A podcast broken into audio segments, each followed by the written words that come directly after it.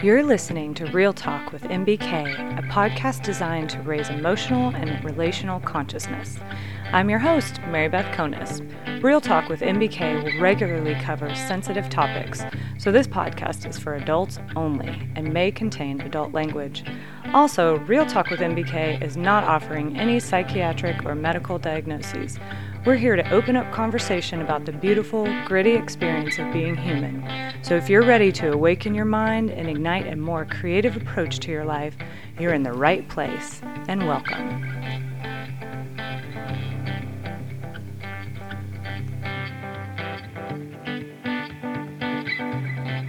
Well, man, oh man, do I have a good one for you today. Okay. Um, I was talking to one of my friends a little while ago about all the wonderful escapades I've had in my life um, in relationships, and I'm being facetious because my God, has it been tumultuous and tormenting at times for me to be in a romantic relationship. and I'm being very candid today because why not? You know, I think that's what um, I needed, you know. And the point of this podcast is to give to every listening ear what I wish I had um, while I was going through these things and back in the day in my 20s. So, when I I'm going to give you this analogy. Okay, so within romantic relationships, you know, I historically have gotten so excited and so swept up in the idea of what it could be and who this person might be and what our life could be together and things like that because I can be very dreamy and excitable. And I have learned a new way and it has already been been serving me in the most fulfilling way and calming way that I mean I, it's just beyond anything I could have even imagined possible for me and my personality type with my crazy wild mind and my um, you know very big personality and all of that. So historically, the way I would describe what I used to do was I was like, okay, so I'm a surfer, right? And the relationship is the ocean. and so for me, I, you know, I'm on the beach and I meet this ocean and I'm like, hell yeah. Look how big it is, and look how deep it is, and look how far we could go, and how expansive this could be, and all of this, right? So I get out there. I paddle, paddle, paddle really fast. I f- catch the first wave, which is like the honeymoon phase, and I'm all excited. And I just talk my mind out of all the words. I hurry up and figure out everything I possibly can. I exhaust myself. I lose all of my self-care routine, my rituals, my own rhythms, my my it's not that I lost my friendships, but I put the relationship first because I got to hurry up and see what this is, see if this could be, you know, what I've been looking for or what's super going to be super satisfying or whatever. And so I paddle out as fast as I can, and then I catch the wave as quickly as I can, the first wave, and I ride it all the way in until I crash and burn on the beach and that's about the extent of it. It is, you know, give or take a year or a month. Uh, sometimes it takes five weeks, sometimes it takes a year and a half, two years, who knows.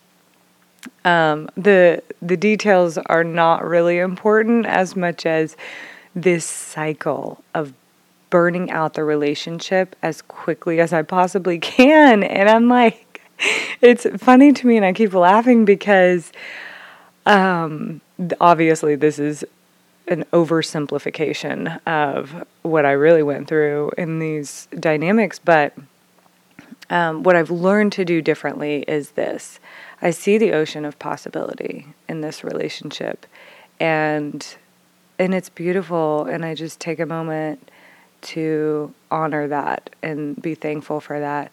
And then I slowly paddle out when the weather is nice and the timing is right, and um, there's no storm clouds brewing in the in the on the horizon. And I paddle out at a reasonable pace, and and then I sit on my board. I sit on my board and I let a couple waves go by, and I'm like, hmm, and I just observe I'd observe different behaviors and how this person reacts and who they're showing themselves to be, right? So I'm getting to know the ocean. And at the same time, I'm calmly and I could still be excited, but I can still do it calmly. And pacing is the point of this entire analogy. I do it at a certain rhythm and pace of sharing my heart and um, you know, allowing that person to earn trust. And so several, maybe hundreds of waves go by under my board, and I just sit on my board and I just observe and I'm watching and I'm making the exchange, building the relationship. Um, and then when the the setting is right, and again, there's no storm clouds, which would be red flags.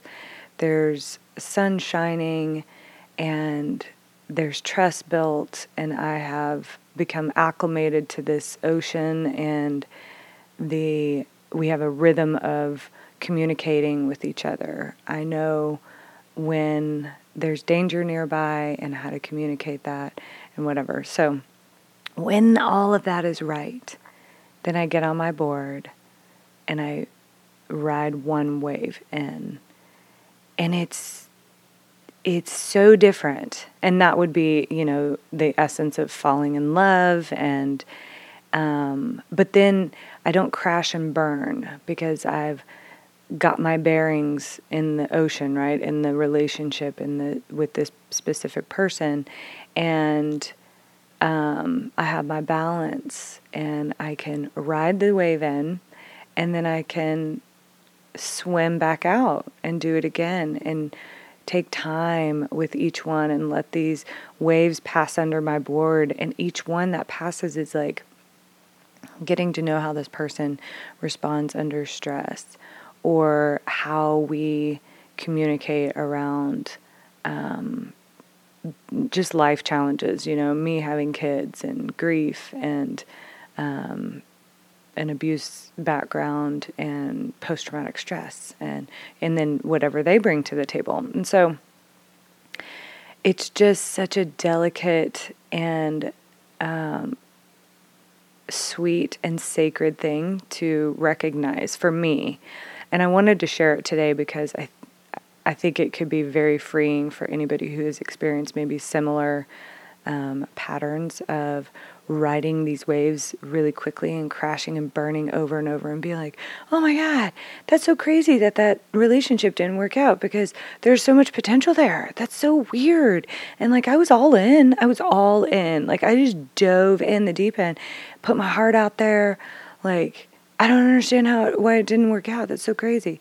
Well, that's such a beautiful thing when you can um, approach relationships with an open heart I love that, especially after experiencing pain and betrayal or disappointment within relationships. But um, but there's more, you know, like dig deeper.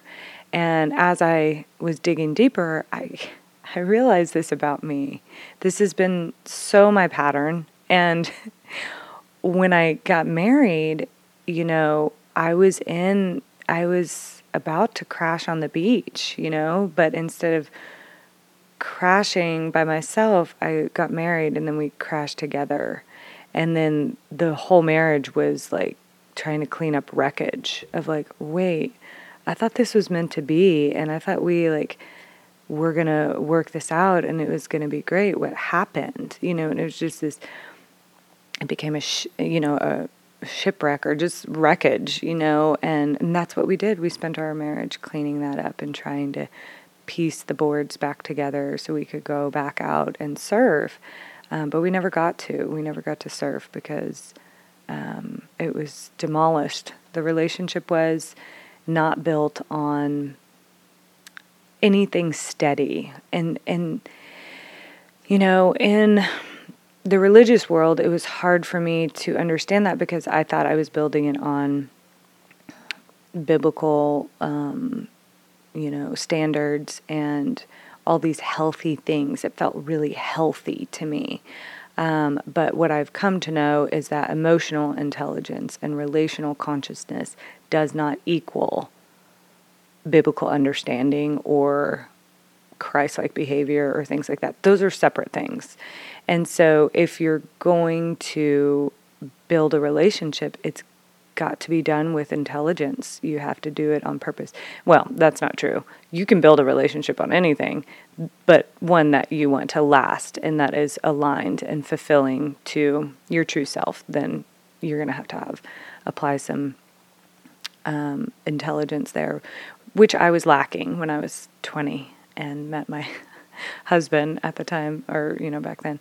So um, it's all very interesting because I, I think that when we become aware of things in our lives, patterns and habits and things, we diffuse the power it has in our lives by maybe 50% or more, depending on what it is.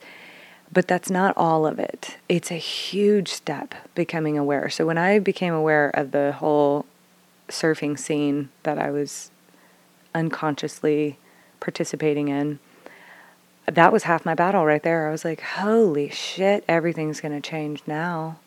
And, but the other half is walking it out and choosing in that relationship, in the moments where I just want to paddle, I just want to get out there, get up on my board and ride away. I have to um, stay grounded. I have to ground myself and and consciously choose the new rhythm, the new pace, and um, you know, and that is you know the essence of living consciously and practicing the emotional intelligence that I've gained um, in the meantime. So, whether you're in a new relationship or not, whether you built it on emotional and relational intelligence or not, um, doesn't really matter. So, if you're even married um, and have been for a while, there's it's never too late to adjust the foundation or add support, support pillars, or transfer, you know, or redesign your foundation. So, um, you know, this information is not a death sentence to any relationship per se. Um, however, it is a challenge and a call to find what's true for you, practice what's true for you, and learn how to integrate that in your relationship. And the way I want to teach my kids, I love going back to this because it it makes the concept so elementary. And sometimes when you have a new idea or thing you want to apply to your life or your way of living, um, it's helpful to think about how you would explain it to kids.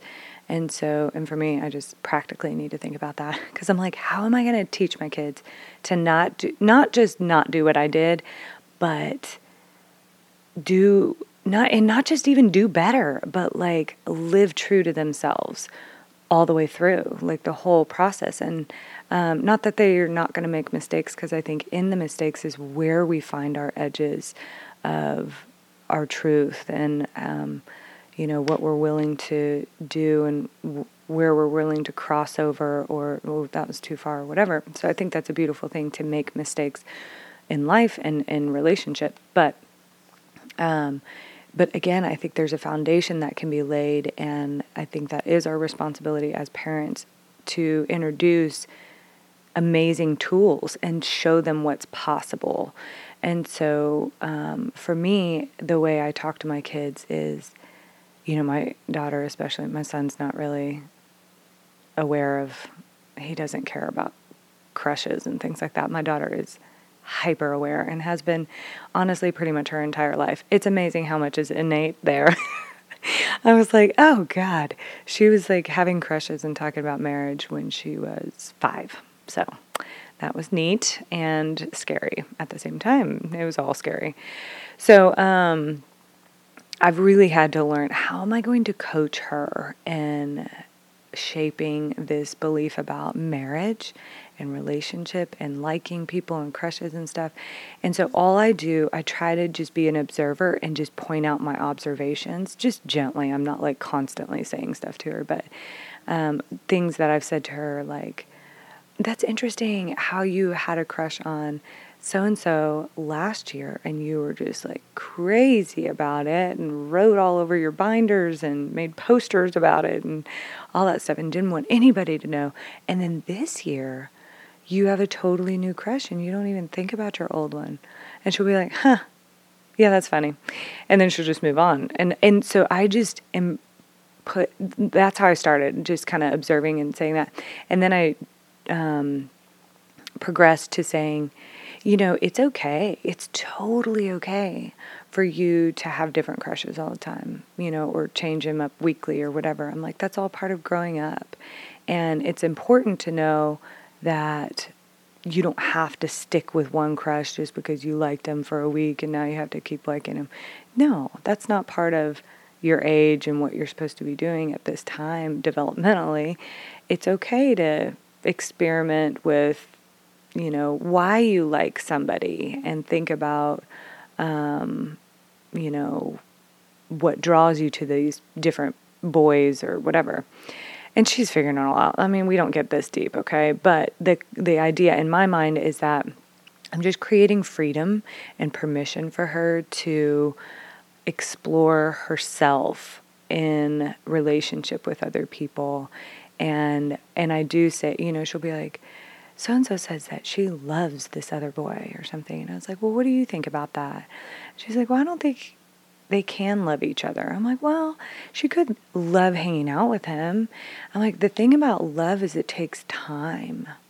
True love, deep love, is built over time.